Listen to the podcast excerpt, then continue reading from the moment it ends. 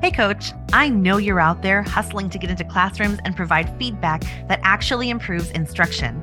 But meeting your teacher's needs when you're looking at a stack of sticky notes is just about impossible. I want to share a coaching tool that I know you'll love. DigiCoach is an app you can use on your phone, designed for busy coaches like you and your administrators too. It's the perfect way to record your observations and notes when you visit a classroom, collect data about what's going on at your school, and differentiate your coaching support based on the patterns you see. Some of my favorite features include the reports and DigiCoach's pre written strategies and coaching tips to provide specific feedback and help in those moments when you just don't know what to say. Ready to check it out and make your workload so much lighter? Head to digicoach.com and tell them Miss B sent you to try it out for free and provide actionable feedback to your teachers. As a literacy coach at an elementary school, I spent so much time trying to find the perfect supplemental resources for my teachers. That's why I am so excited to share a special resource with you today.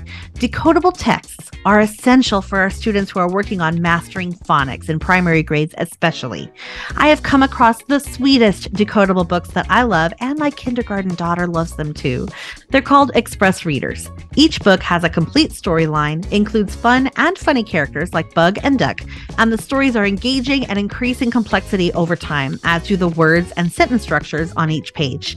Sticky words are identified in each book to help children with words they aren't able to decode yet or those with irregular spelling patterns. They're the perfect resource for giving students at your school the practice they need in applying phonics skills.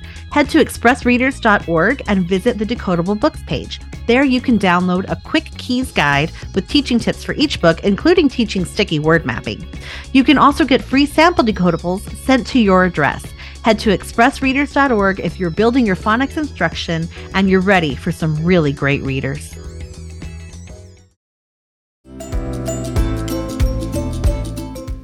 You're listening to Buzzing with Miss B, the coaching podcast, where we believe that every teacher deserves a coach, and every coach does too. I'm Chrissy Beltran, an instructional coach, resource creator, and coffee enthusiast. And I'm your host. Stay tuned for practical tips and honest coaching talk that will help you coach with confidence.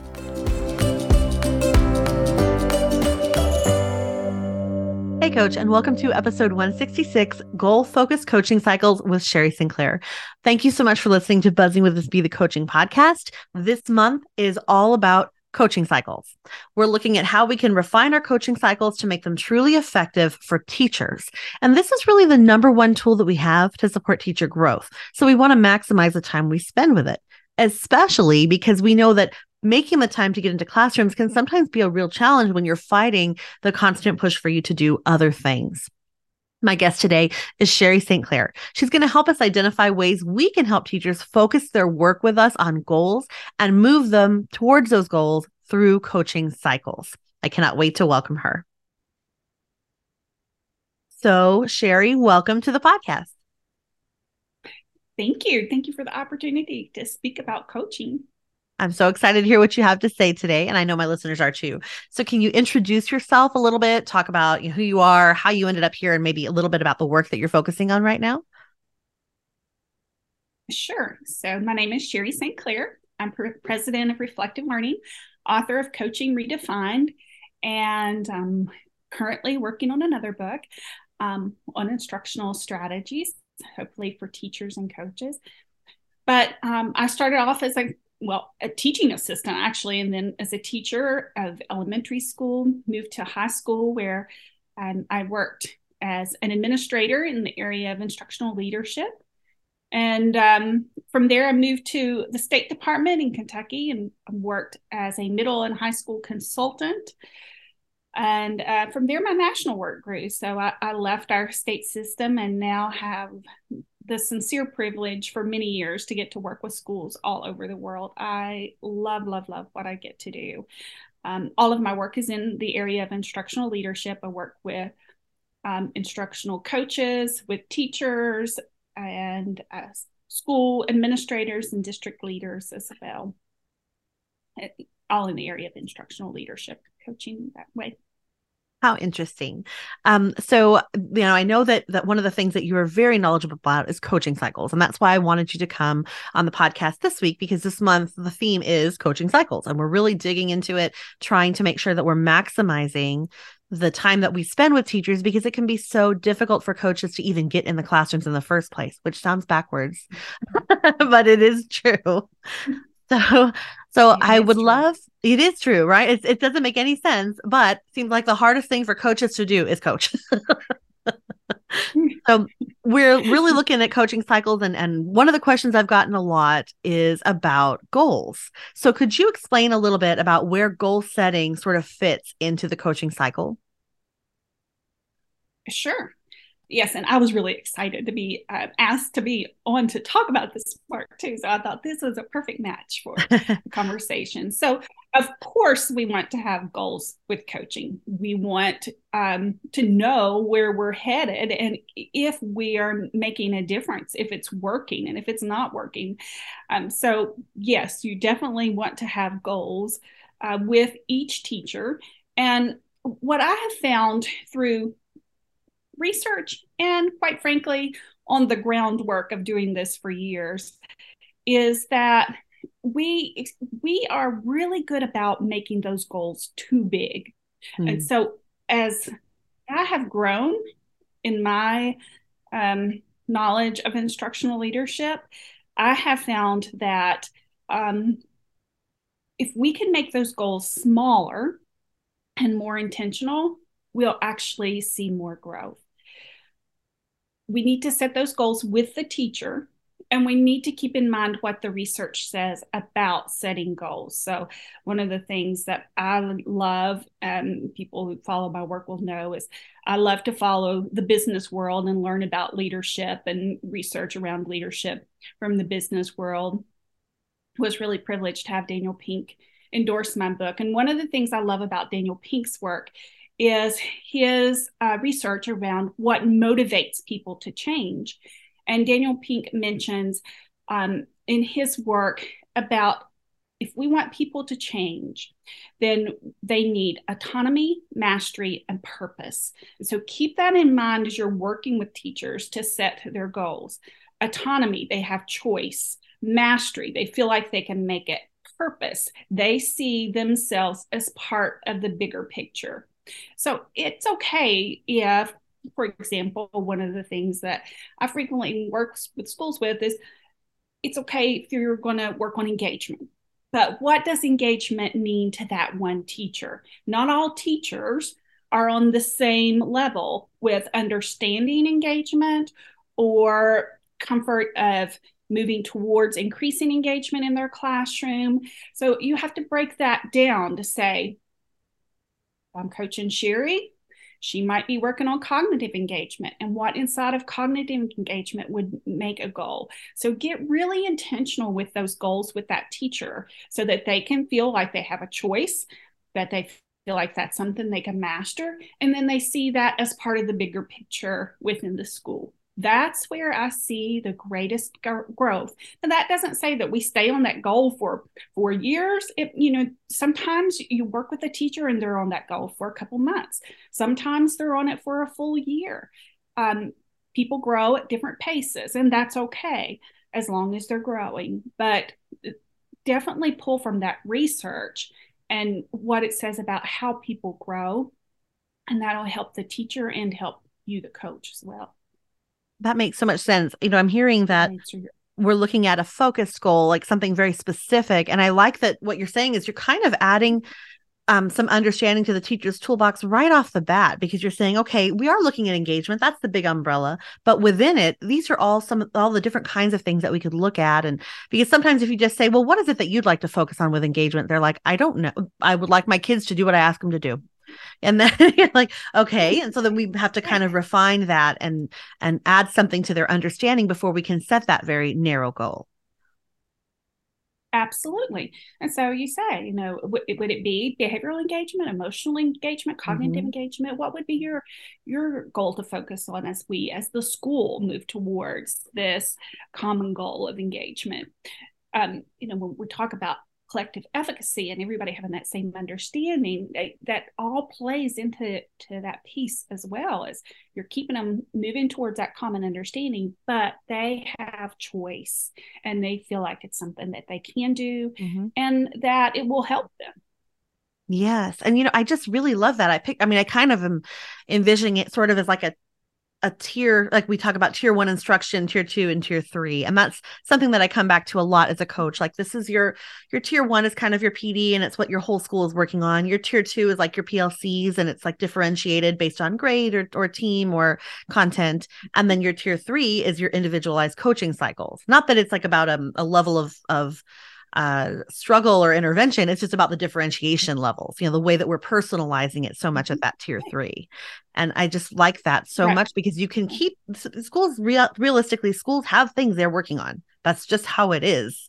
So if we can give mm-hmm. teachers choice and freedom within that, we're still honoring that they're an individual with individual understanding and you know personal goals, but we are working towards the school goals.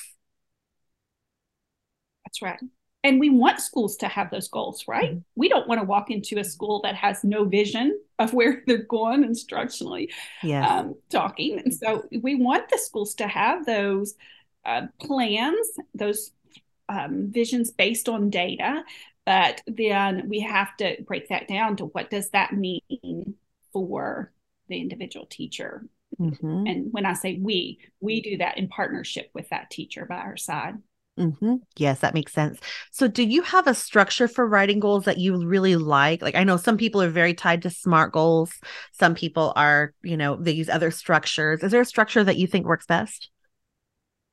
I do like SMART goals, and I know some people don't like them, and they always don't work perfectly mm-hmm. with coaching, but I try to stick to that structure as much as possible.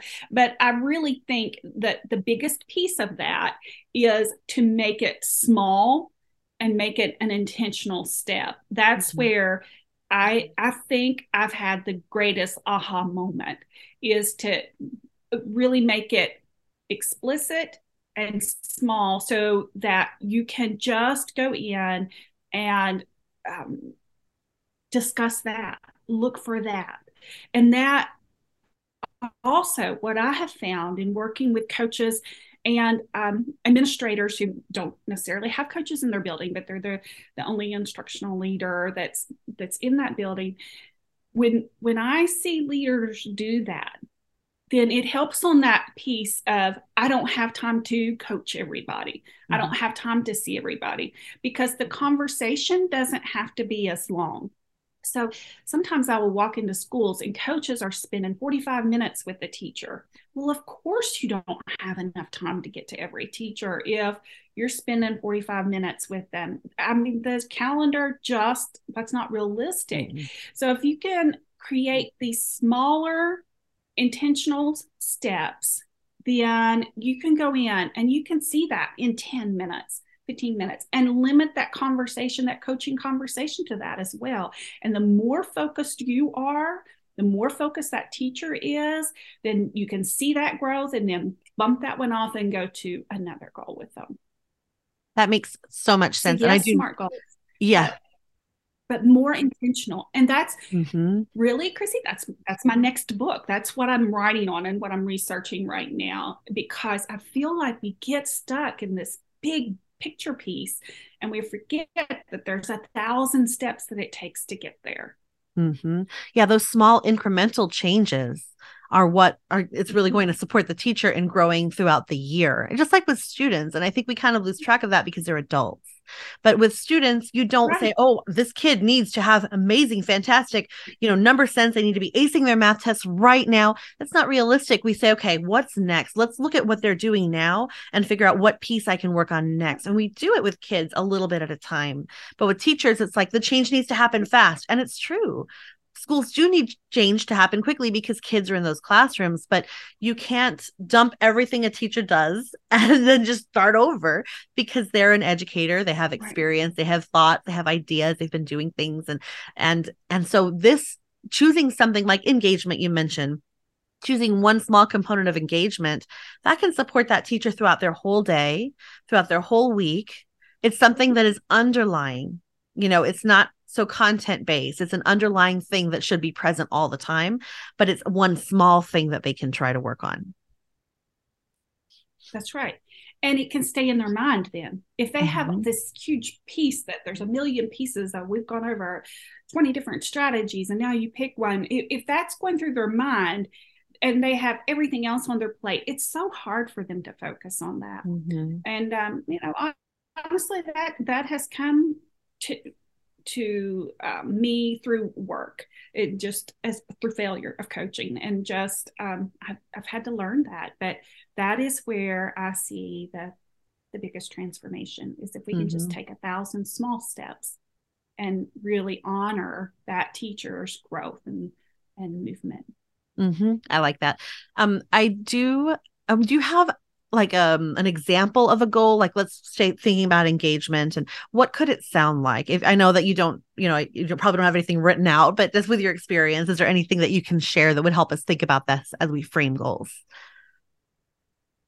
So let's say that a teacher is working on well we'll just stick with engagement since we're talking about it today. Mm-hmm. um, uh, uh, let's say that the school's working on engagement and then you know that's the the big catchword for the the year. But the teacher wants to work on let's say cognitive engagement. They they want to make sure that the students are thinking about the content that they're teaching and they, they can tell that the students are thinking about the content that they're teaching.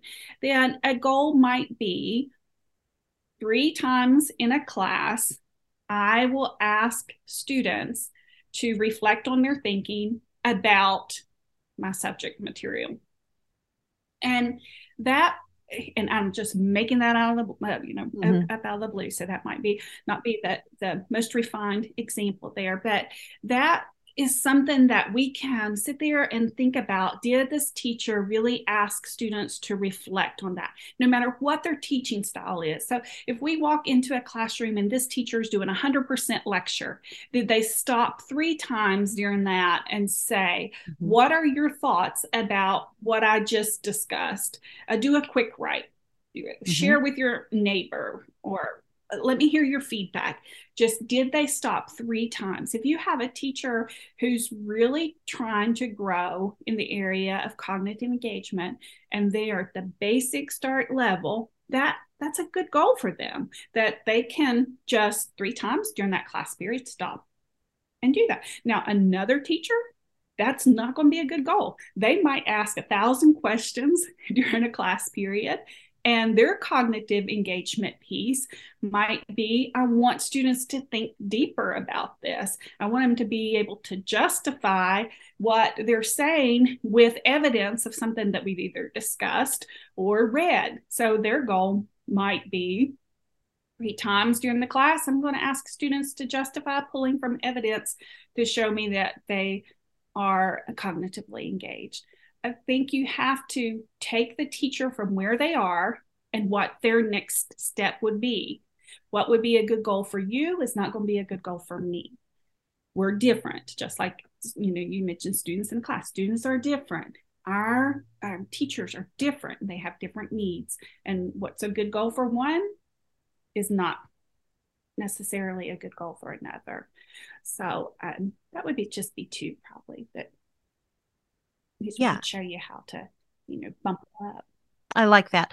Um, yeah, I think that's really important to consider because you're right. Just quantifying it is where some people are, like actually doing the work, actually trying it out is a good mm-hmm. place to start. But then we can think about quality once they have the act under their belt. I know how to do it. I have done it. Now let's think about how this is impacting students, which ones are higher quality than others, which ones suit my purpose better. So I, I like that a lot.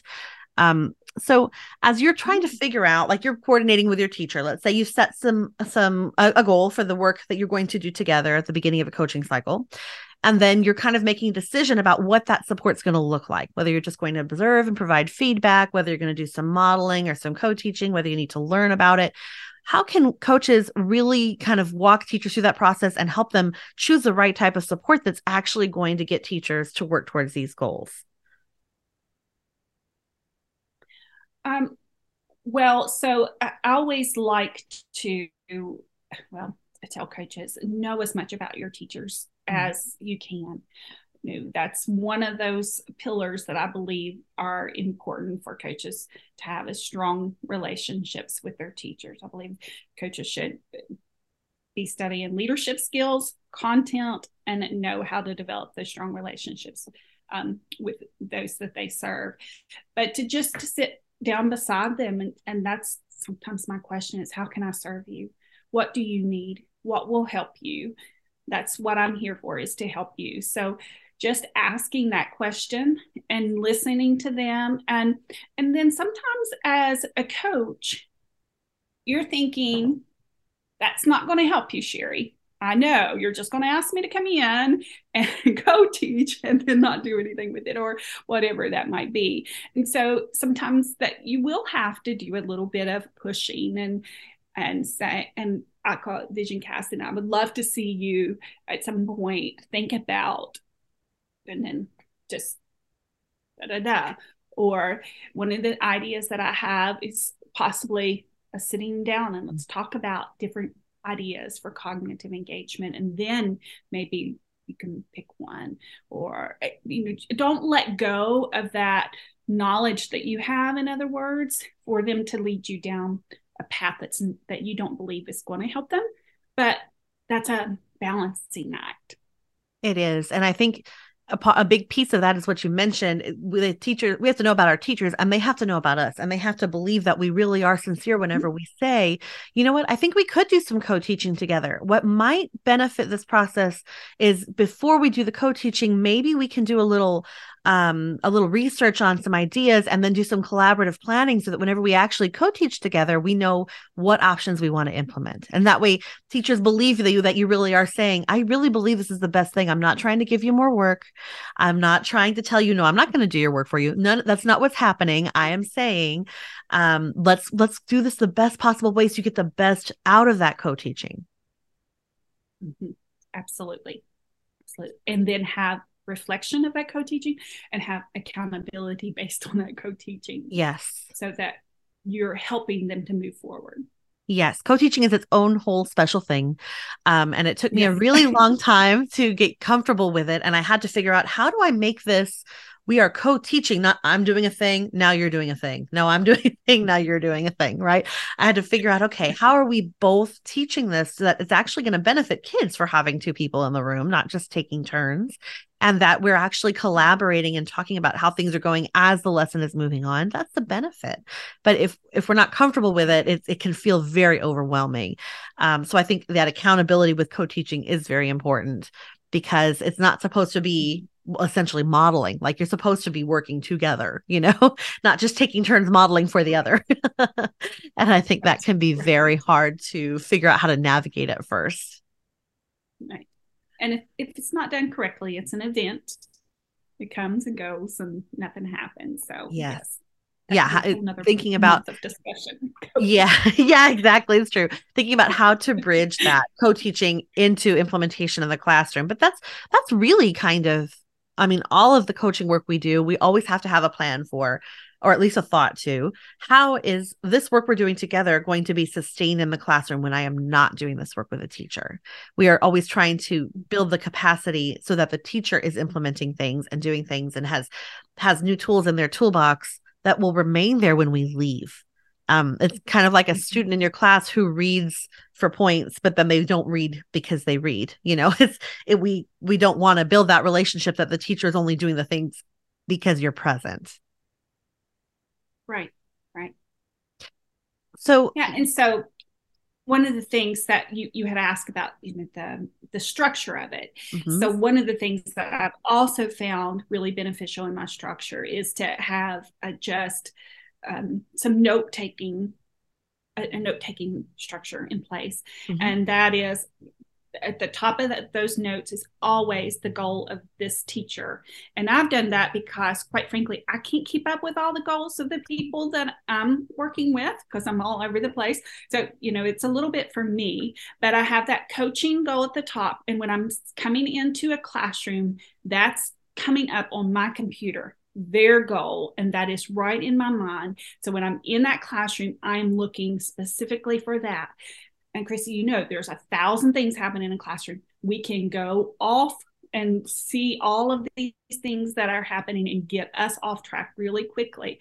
But I try to stay focused on what evidence do I see connected to that goal? And that's what goes in, in my notes. And then when I'm meeting with the teacher, they get a copy of that goal, those notes that I have put in there. And then at the end of that, I have just a little um, spot where we talk about next steps. Um, I also have a spot where I put like um, if I share a resource, and that's so again that that's just for them to know and for me to remember. Um, but but I also have this accountability piece built in to say what will you try within the next two weeks, and that keeps that flow going. Then when I come back in that classroom, I'm bringing that set of running records up again. That goal's there. I can go back and look and see what did I share with them? What did they say they would do? Am I seeing evidence of that? And that re- really helps me as a coach to be able to just keep it straight in my mind and keep those conversations focused and to keep okay. them shorter, those mm-hmm. meetings shorter. So I can sit down with the teacher and say, Chrissy, we're here to talk about your goal of blah blah blah and then go straight to that those notes versus getting myself off task and giving them so many ideas that aren't going to help them with their goal that makes sense. So your coaching conversations are very focused and purposeful on this one thing, and you have this guide in kind of in in the form that you're using um, that helps you say, okay, we're gonna we're gonna talk a little bit about these things, and we're gonna plan for next steps. What other what all does goes into those coaching conversations? Is it really just pretty much what you just mentioned in terms of like the components that you're recording? Yes. And so, eh, you know, I, am not saying don't say, you know, how are you, Chrissy? How are of course. or whatever, you know, the personal normal human things. Yeah. We're let's get on with it. Um, yeah. Uh, you know, you have you want to build that relationship, but peace, but you also want to honor their time and honor your time as well, because we never in education have enough time. Mm-hmm. So they will appreciate it if you're more concise and that they're they know that they're not sitting down with Sherry and she's going to talk about stuff that doesn't matter for 45 minutes. Sherry's going to sit down with me. She's going to have a focused conversation. I'm going to be in there and out of there, get what I need, but I'm, I have only so much time. Um, and so I really like to push coaches to think about 10, 15 minute conversations. What can you say? We can say a lot. We have a lot of conversation in 10 or 15 minutes. And you can maximize your impact then at the school more. If you can have more frequent, shorter conversations than than these long ones. So uh, basically we sit down, we go over the goal, this is what we're focusing on. And then we go over my notes. And again, those notes are just what evidence did I see based on that goal. If I see something that really I'm thinking, you know, I've seen this six times in Sherry's class and it just keeps coming up. Um, then it, it, might be that I just weave it in there to say, hmm. Sherry, mm. in time, I hope that we can think about these students over here that are not as cognitively engaged or you know whatever it might be.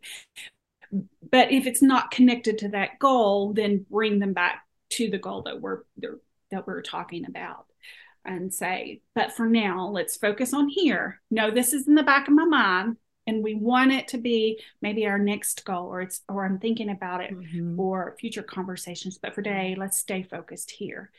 And so the reason i do that is because if the teacher is ready for growth in that other area, they might go ahead and just work on that area too. Mm, that makes sense. But um, that they shouldn't have any question about what it is that I saw and connected to the goal and what I hope to see when I come back uh, when I leave. I'm glad you- we've had that focused conversation. Yeah, I'm glad you mentioned that because sometimes, you know, you're working with a teacher, you're having a coaching cycle focused on a goal that you set together, but then, you know, classrooms are very real places with lots of moving parts. And sometimes you're like, this is, we're working on this. but the underlying issue, you know, for example, we're working on, you know, on let's say um cognitive engagement, but the underlying issue is they don't listen to this teacher when she talks. like the, you know the management is so out of place or like if, if management isn't present nothing else is happening you know? No matter how much we work on refining the stuff at the top that you're you're missing the foundation you know? So how do we do that whenever we see there are very real needs but we have these goals that we're working on and we and we want to be respectful of the teacher as well but we also are like uh-oh we can try to do this all day but they literally do not hear what you're saying you know? What do you do in those situations? Yeah.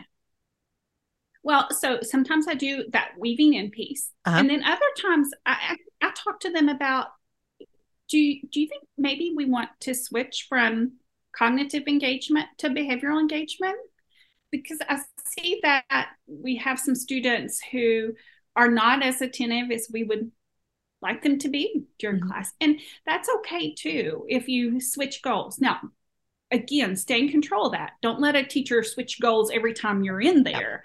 But if you see that something else will really help them, I think we do a disservice with by us not being honest with the teacher in that because it would be really hard for that teacher that you're working with there to get to high levels of cognitive engagement if the behavioral engagement is really off. Mm-hmm. And so um, the more honest that we can be and, and caring, not mean, but you know, right. caring and um, truthful and sincere in helping that teacher, it, it's okay to come back and say, let's think about this goal 1st mm-hmm. and um, and go from there. I, yeah. I think they would appreciate that many times they do sometimes you know sometimes they don't but many times they do because they're like this thing is not working why is it not working because they're trying to work on the goal that's way up here and so if you say you know well i'm noticing we're working really hard on this one area and you're integrating these strategies but i'm i'm seeing that something is getting in the way of the kids actually engaging at that level. I'm noticing, you know, whatever you're seeing, I'm noticing that whenever you're giving directions, the kids are not really stopping to listen. Whenever you're, you know, reading together, you have children doing such and such or whatever. So those things can be getting in the way of them doing the thing we're trying to work really hard on. So maybe we put that on hiatus, focus on this stuff that's getting in the way, and then we can come back to it. Um, that if there is a way to say it that is not attacking, like you said, that is respectful of the teacher in the classroom and the students, but does express the reality that they are not going to learn if they cannot listen. Because I, I know that that's an issue that many schools are facing right now. Mm-hmm. Right. And in my book, Coaching Redefined, I have uh, what I call nine real values for coaches and things that they um, should, um, th- those values that they should have that help them to coach and one of them is honesty. And honestly, it is one of the ones that I coach on the most with mm. administrators and with instructional coaches. And it's not that we're we're dishonest with people, but we hold truths back that sometimes can help teachers because we yep. fear what the teacher will say to us. And and I in my early years of being shy and the introvert that I am, really struggled with that as well. I was like, why can't you see that yeah. this? And it just was like uh, um, something hit me in the head. Say, Sherry, it's because you're not sharing that with them. You know this, but they don't know this. And so I had to get to the point of saying, I cannot be frustrated with this teacher the school, this leader, if I'm not willing to have those hard conversations with them and not hard of mean, but hard for me to say, you know, Chrissy, this you have a wonderful goal here. But what what I also see is many times you're going to struggle to reach that goal unless we get this other piece worked out. Mm-hmm. And so maybe we take a step over this direction and work on this first and then here. How would you feel about that? Yeah, I totally agree. And I sometimes how yeah, that's I, I agree that that I struggled with that as well. And there were classrooms that I was like, this is I feel awful in here. There were classrooms that just stressed me out to be in those rooms. And I did not know how to address it because management specifically felt like such an um like a personal thing for teachers. And so I felt like, how do I even broach the subject? And now, you know, now I obviously have more experience doing that and having conversations that um, people are, you know, saying things in such a way that express the truth while being kind but also being firm it's kind of a very very fine line to walk but it's um it is so important because they they don't always know and and they think if you're present and you're seeing it they think you're going to tell them. They and many times they're like well you wouldn't you didn't say anything about it so that must be fine. So they don't and they don't know. How often do teachers get to see other teachers teach they have no vision sometimes for what's going on in other classrooms because we put them in the classroom and close them the door with 20 kids and we're like good luck we'll see you later you know? See you in june. And so it's just really unfair to everybody because we're asking them to do something that they haven't seen since they were on the other side of the job since they were the kids sometimes um, so it's it's uh, yeah, if we can't give them that perspective, we're not doing them any favors. We're just avoiding the hard conversations because it makes us uncomfortable, and we're also afraid of making them uncomfortable. Right, right, and always um, try to encourage coaches to pay attention to those things that you were talking about about you felt in- uncomfortable in there. Well if you're feeling mm-hmm. uncomfortable in there the students are probably feeling uncomfortable in there. Or if it's stressing you out then it's probably stressing a student out. Or if you're having a hard time paying attention to the what the teacher's covering you know chances are the students are as well. So, so um, pay attention to those feelings that you're having because they're incredibly important to your coaching as far as just um, how you're emotionally attaching to what's happening in that classroom. That's a good point. It's something good to consider. Thank you so much for all of your input on coaching using goals and our coaching cycles. I do get to ask you one more question that is my favorite, and it is what is your favorite thing right now? And this is just a fun question. It can be anything you like, um, podcast, book, product, anything, you know, even an activity that you're loving. So, what is your favorite thing right now? Um, I have lots of favorites. Uh, I'm always reading, so that, but I, I, think during COVID, I discovered um, I picked back up paintbrush, and oh. I had not done that for probably since college, and so I'm glad to say that's my new favorite. If people follow me on Facebook, they have to look at all my paintings. I don't I don't share them all, but I, I, I enjoy painting. It is my stress reliever, so I, I'll say painting today. I love that. What a wonderful hobby. That's great. Um, so, how can people find you online to learn more? I know that you have a great presence in different mediums. So, what can people do if they want to follow you? Um, well, my website is reflecttolearn.com. You can sign up for a newsletter there. You can find the Coaching Redefined toolbox and lots of coaching resources. We've spent a lot of time on engagement. There's a blog on engagement that has been quite popular there as well. So people can look at that. Um, I am also on Facebook.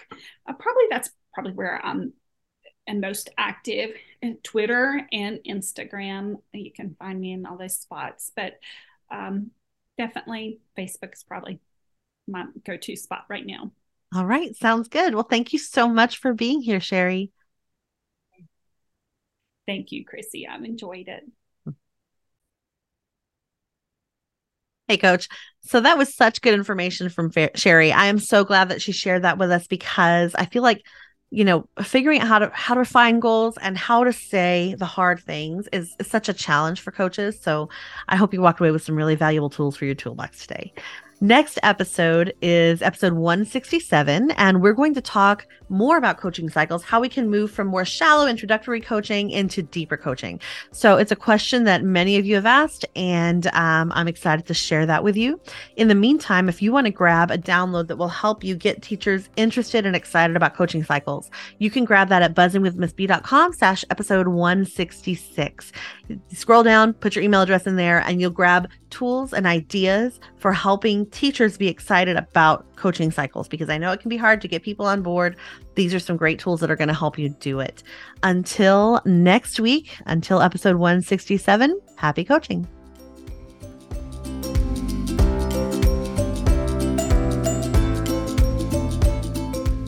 Thank you for listening to Buzzing with Miss B, the coaching podcast. Want more coaching ideas? Check me out at buzzingwithmissb.com and on Instagram at buzzingwithmissb. If you love the show, share it with a coach who would love it too, or leave me a review on iTunes. It's free and it helps others find this show. Happy coaching!